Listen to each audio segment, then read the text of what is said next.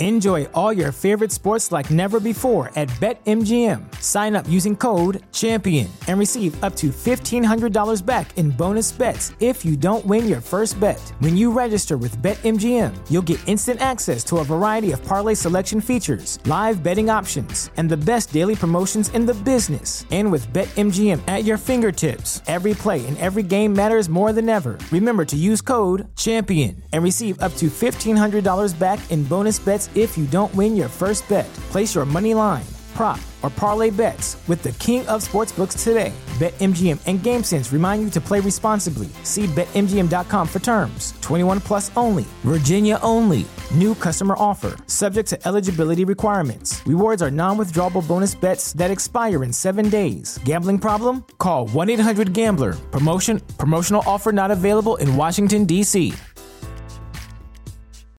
As humans, we're naturally driven by the search for better. But when it comes to hiring, the best way to search for a candidate isn't to search at all. Don't search, match with Indeed. When I was looking to hire someone, it was so slow and overwhelming.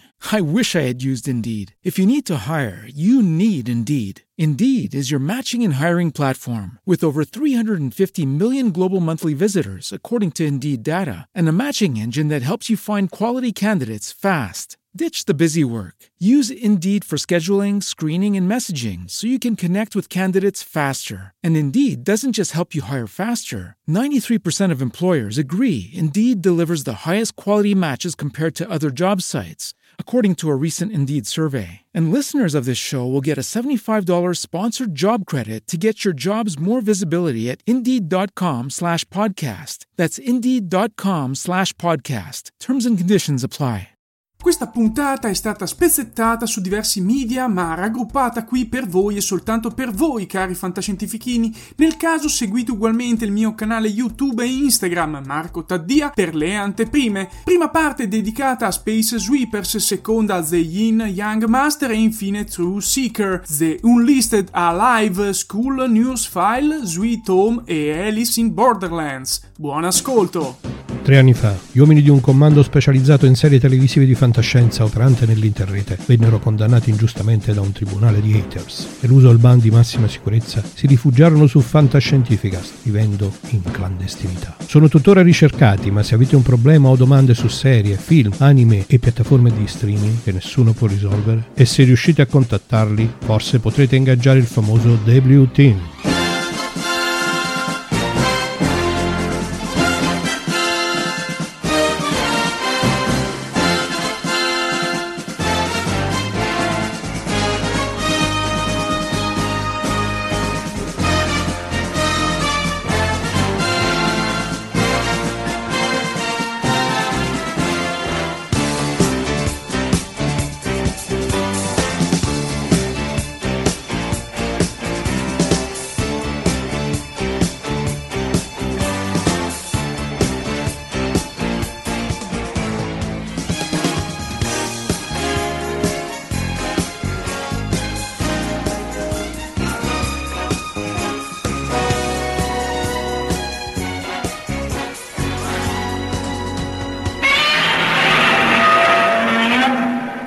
finalmente a fare una recensione di un film, Space Sweepers è un colossal di fantascienza sudcoreano che sinceramente non mi aspettavo di vedere su Netflix. Se non lo avete capito, mi è piaciuto.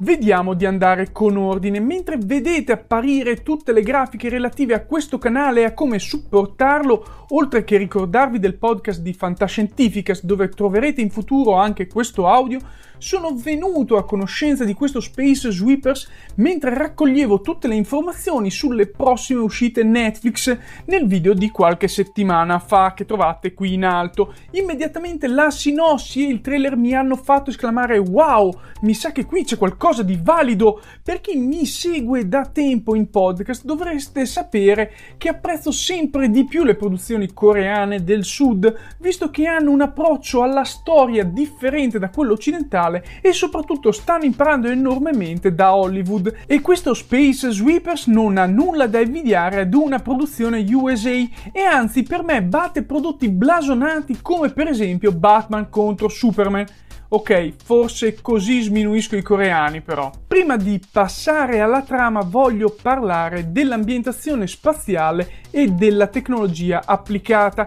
Se voleste saltare ricordo la presenza dei tag temporali di indice in questo video, li trovate in descrizione. Continuando, quello che vede il mio occhio sulla TV è inebriante. In certi momenti ho messo addirittura in pausa solo per godermi gli ambienti, sia nel vuoto limitrofo alla Terra che le costruzioni orbitali degne di un'ambientazione alla Blade Runner o Cyberpunk.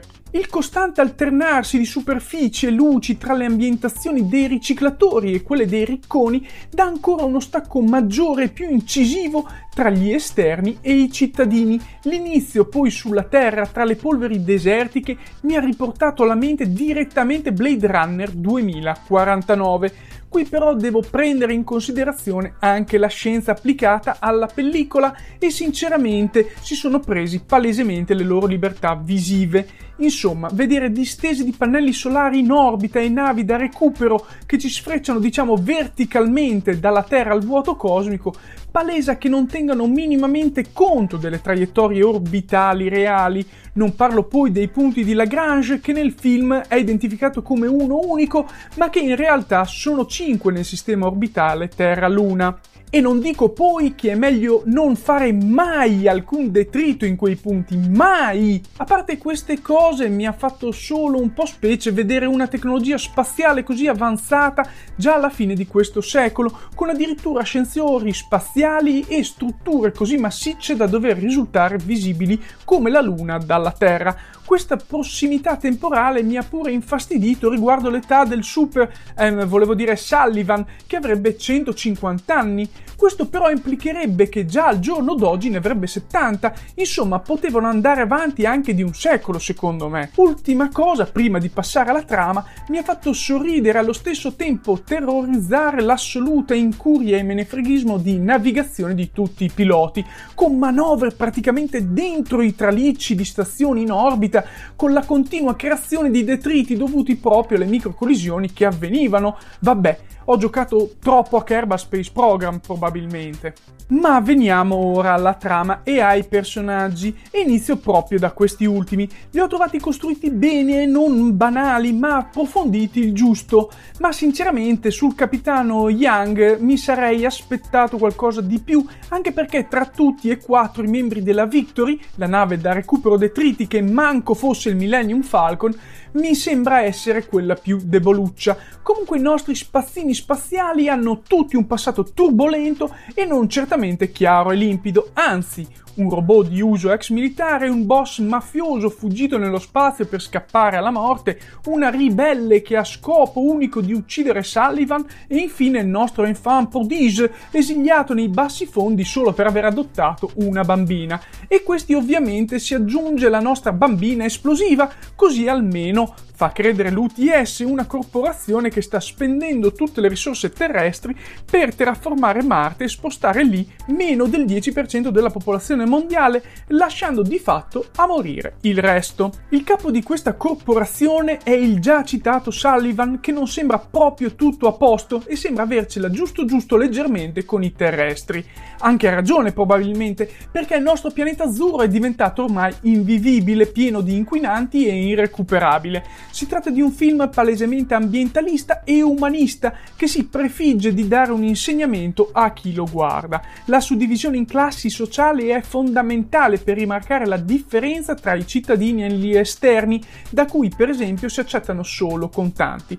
Una vera e propria lotta di classe sociale dove cadere è un attimo, ma risalire un'impresa. La parte ambientalista è ben visibile nelle varie scene e nella vita di tutte le persone, come fosse un monito al nostro futuro. Inserisce anche tesi complottistiche che Creators The Past spostati, ma lo fa in maniera oculata e non calcando troppo la mano su queste ultime, che altrimenti renderebbero pesante la trama. Un film lungo più di due ore, ma non certo lento, stancante, che scorre bene e che richiede attenzione ai dettagli. I colpi di scena non sono così ad effetto, la storia è semplice ma non per questo meno bella. Alla fine sono questi spazzini spaziali che devono salvare questa bambina indifesa. Mica vero poi, perché dietro c'è appunto il più grande complotto della storia. Non entro nei dettagli della trama, ma è un continuo inseguimento e combattimento in un crescendo di difficoltà, fino ad arrivare alla corsa finale che a tratti mi ha fatto addirittura sorridere parecchio. Il finale mi è piaciuto, ma forse potevano usare un po' di più e tentare strade meno percorse. Questa pellicola ha anche punti comici, alcuni voluti, altre forse solo miei personali, o punti assurdi come il tatuaggio per identificare gli appartenenti al gruppo delle volpi, che basta una luce UV per vederlo, ma il punto topico lo si raggiunge quando si va a parlare di scoregge e pupù, come se fosse un programma anni 80 in seconda serata sulle reti del Biscione. Qualche fatto curioso potrebbe essere il fucile parlante che mi ha ricordato Skippy di Cyberpunk 2077, il modo con cui si liberano dei missili sfruttando l'atmosfera o gli scarichi della nave e la possibilità di recuperare infine i corpi in orbita per tot tempo perché poi, seguendo la sindrome di Kessler, decadono dall'atmosfera. In conclusione, un film che probabilmente rivedrò volentieri perché mi ha lasciato contento e rilassato dopo la visione, che denota anche la perizia della produzione coreana che ha personaggi veri e non solo funzionali alla trama e una fotografia che mi fa sognare di poter vedere la nostra palla blu dallo spazio almeno una volta in vita mia. Voi ricordatevi mi piace, iscrivetevi al canale, attivate la campanellina, commentate condividete questa recensione che questo canale ha bisogno di voi e del vostro supporto. In fin dei conti dovete poi al mio tweet l'arrivo dei sottotitoli in italiano perché prima di quello solo coreano e inglese. A parte queste battute, ci si vede al prossimo video. Ciao!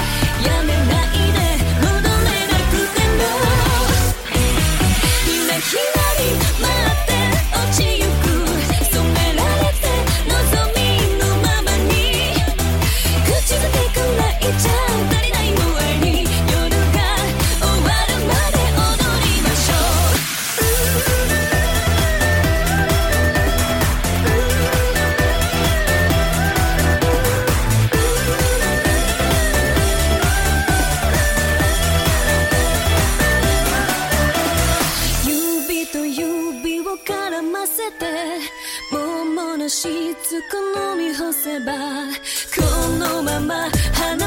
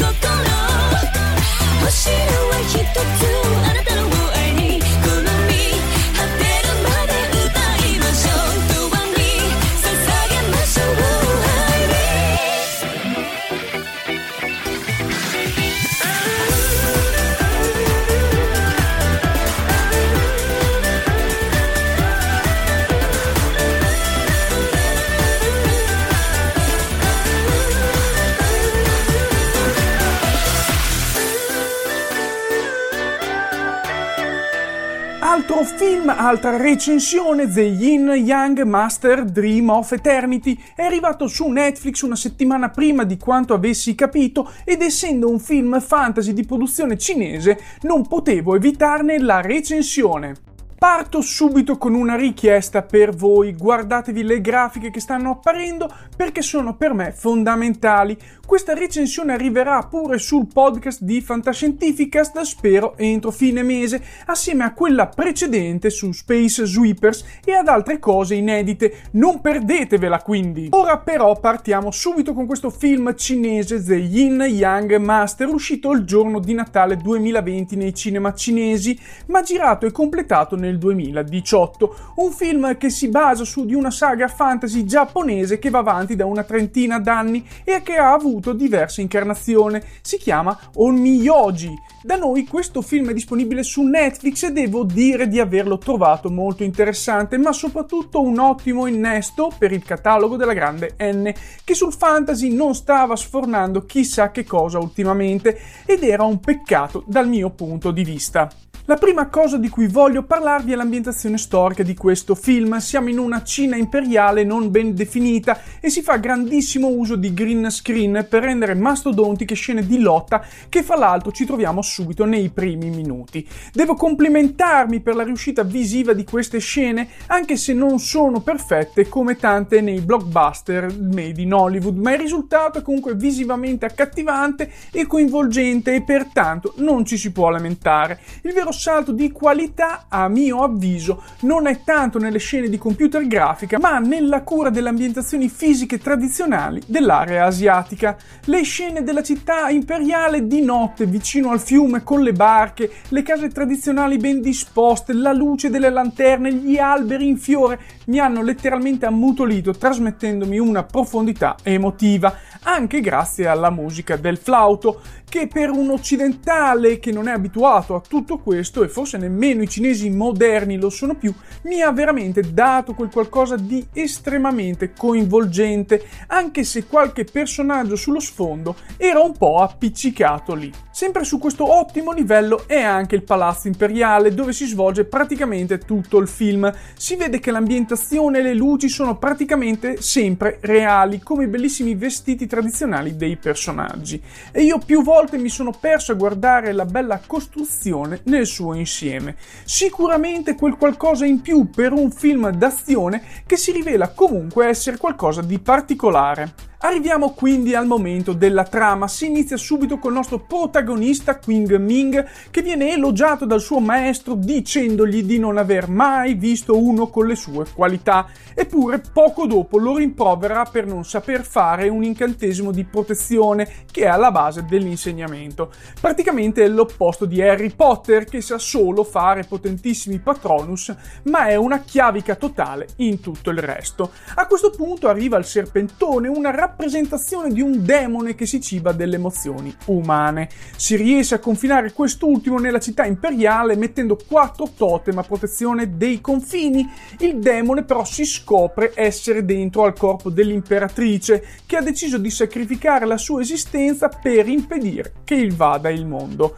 Ovviamente però dopo diversi anni inizia a fare fatica a contenerlo e vengono chiamati quattro maestri, tra cui Qing Ming, per riattivare i totem protettori per tenere il demone confinato. Da qui però inizia la nostra storia con uno di questi maestri che subito viene ucciso da un demone che sembra cugino It della famiglia Adams. Da questo momento la trama diventa un classico investigativo dove tra la scoperta di magie e sotterfugi e anche siparietti comici i maestri si spiano, si attaccano e si alleano per trovare il bandalo della matassa e capire realmente che sta succedendo. Ci sono scene d'azione, soprattutto quella finale, non da poco, ma per la maggior parte del tempo il film è tranquillo e pacato, prendendosi i suoi tempi ma senza essere pesante per lo spettatore, con una bella costruzione di intrighi di palazzo che svelano trame e risvolti inaspettati, soprattutto d'amore ed amicizia.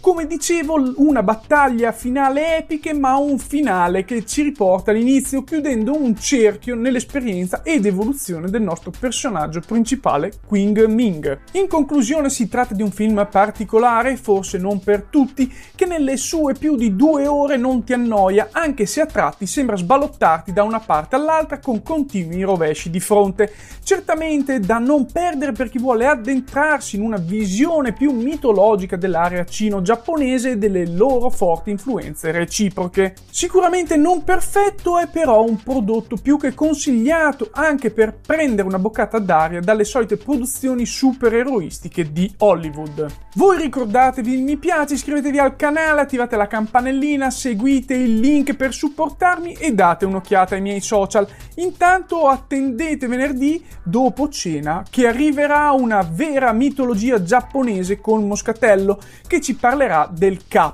Nel frattempo vedo anche di trovare altri bei film o serie da recensire per il prossimo futuro. Ciao!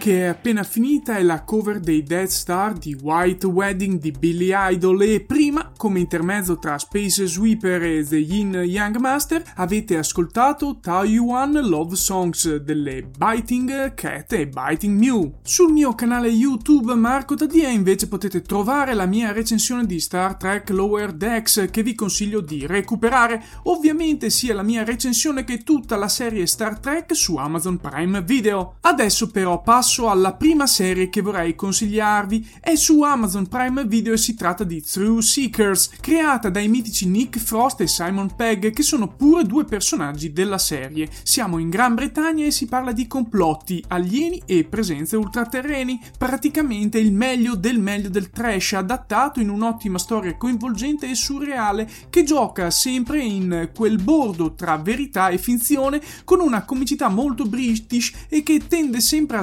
svaccare nel trash dei più comici e assurdi. Ovviamente dopo un po' l'argine di contenimento si rompe e la storia va così oltre che non riuscivo a smettere di rotolare dal ridere, una presa in giro incredibile di tutte le teorie complottiste, ma con una trama che ha incredibilmente un suo senso e ti coinvolge pure. Attenti però perché parte piano, molto piano. Se poi non ridete quando salta fuori l'8G, allora pentitevi! Passo ad una serie Netflix australiana ma con protagonista una famiglia indiana, The Unlisted. Mi è stata consigliata da Jack O'Lantern e non me la sono sentita di non guardarla visto che lui ancora mi supporta per le mie creazioni. Se volete potete farlo anche voi andando su marcotadia.net e trovate come. Intanto questa serie è per adolescenti quindi non aspettatevi molto, ma è interessante perché parla di un complotto mondiale per controllare le future generazioni impiantandogli un microfono microchip. E no, non è tutto finanziato da Bill Gates, se ve lo stavate domandando. Una storia non certo profonda e che per reggersi in piedi ha bisogno di diverse stampelle, ma è comunque un bel passatempo durando solo 20 minuti a puntata per intervallare altre cose più pesantucce. Continuo sempre su Netflix e passo ad Alive, un film coreano di zombie. Sì, ne abbiamo tutti a basta di questo genere, ma questo è particolare. Si immagina come risponderebbe un gamer rinchiuso sempre in casa da una eventualità di zombificazione, praticamente la versione coreana di un Ikikomori e si presenta qualche spunto interessante, però seriamente se avete altro da fare potete risparmiarvi questa pellicola e passare ad altro senza perdere chissà cosa. Al massimo, tra scene in cui dovrebbe essere palesemente impossibile sopravvivere a un protagonista praticamente idiota, vi consiglio di guardarlo in compagnia per condividere la cosa con amici e riderci su. Intanto adesso ci ascoltiamo un po' di Tokyo Drift dei Teriyaki Boys.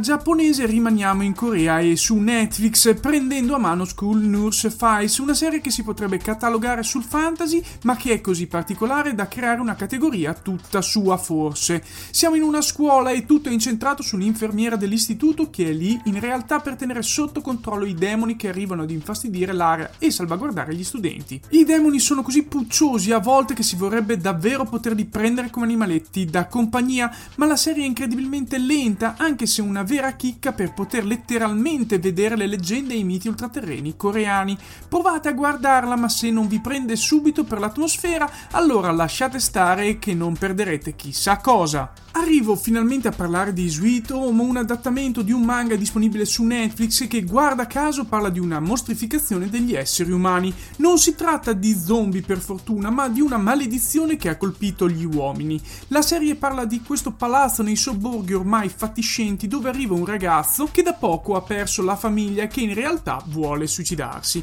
Ovviamente appena scattano i problemi sarà lui l'eroe, se così possiamo dire, che affronterà i demoni esterni ed interni. Lo stesso vale anche per gli altri abitanti di quel micromondo di palazzo che sono uno spaccato incredibile di vita nei sobborghi asiatici. Una serie molto action, horror e splatter che merita però di essere vista, anche se il finale era meglio se lo chiudevano lì dal mio punto di vista. Si prospetta infatti un cambio radicale di ambientazione e perderà di sicuro quell'appeal psicologico che aveva. Magari fatemi sapere se la pensate uguale a me. Infine eccomi passare in Giappone con Alice in Borderlands sempre disponibile su Netflix. Una trama che pare già vista, quattro amici che entrano in un bagno del metro di Shibuya e ne escono in una Tokyo deserta in cui ben presto si rendono conto di essere in un gioco e che per sopravvivere devono superare delle sfide e guadagnare giorni di vita. Una serie di sfide non facili in cui rischiano la vita e la presenza di personaggi interessanti rendono questa serie assolutamente da guardare.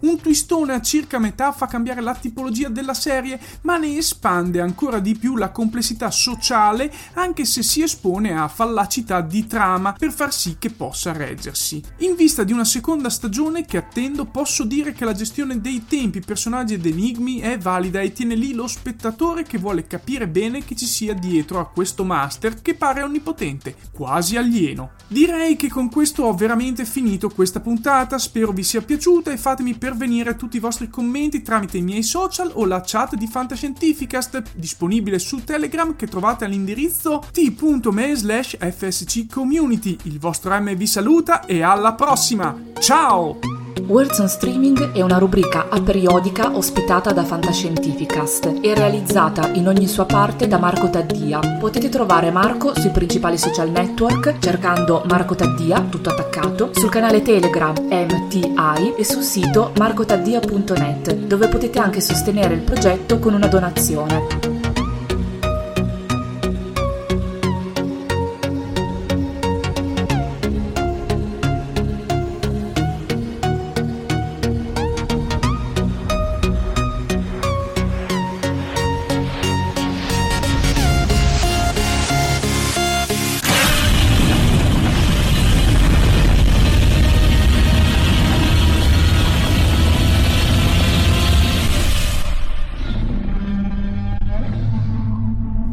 Avete ascoltato Fantascientificast, podcast di fantascienza e cronache della galassia, da un'idea di Paolo Bianchi e Omar Serafiti, con il contributo cibernetico del Cylon Prof Massimo De Santo.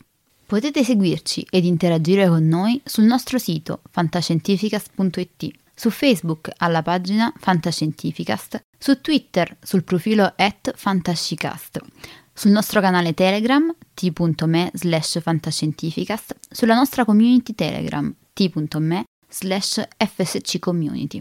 Se siete particolarmente timidi, potete utilizzare la vecchia, cara e affidabile posta elettronica, scrivendoci all'indirizzo redazione fantascientificas.it. Tutte le puntate sono disponibili sul nostro sito, su Apple iTunes, su Spotify e su Podbean all'indirizzo podcast.fantascientificas.it. Se volete, potete lasciarci una valutazione a 5 stelle su Apple iTunes ed offrirci una birra romulana o un gotto esplosivo pangalattico, sostenendoci tramite una donazione PayPal utilizzando l'apposito pulsante sul nostro sito. Fantascientificast è una produzione amatoriale. Non si intende infrangere alcun copyright, i cui diritti appartengono ai rispettivi detentori. L'autorizzazione SIAE 5612I5359. Nessun byte e nessun tribolo sono stati maltrattati durante la produzione di questo podcast. Alexa 4 e l'equipaggio di Fantascientificast vi augurano lunga vita e prosperità e vi danno appuntamento alla prossima puntata lungo la rotta di Kessel.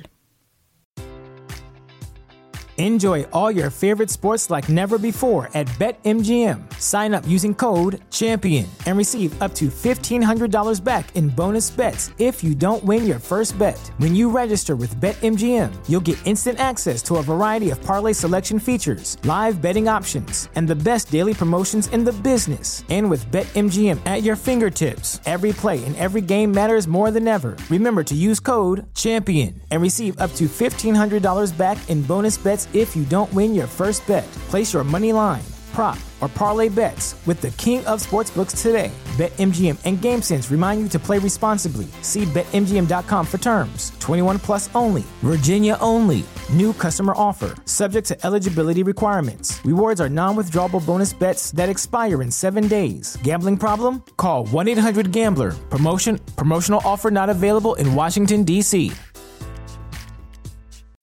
As humans, we're naturally driven by the search for better. But when it comes to hiring, the best way to search for a candidate isn't to search at all. Don't search, match with Indeed. When I was looking to hire someone, it was so slow and overwhelming.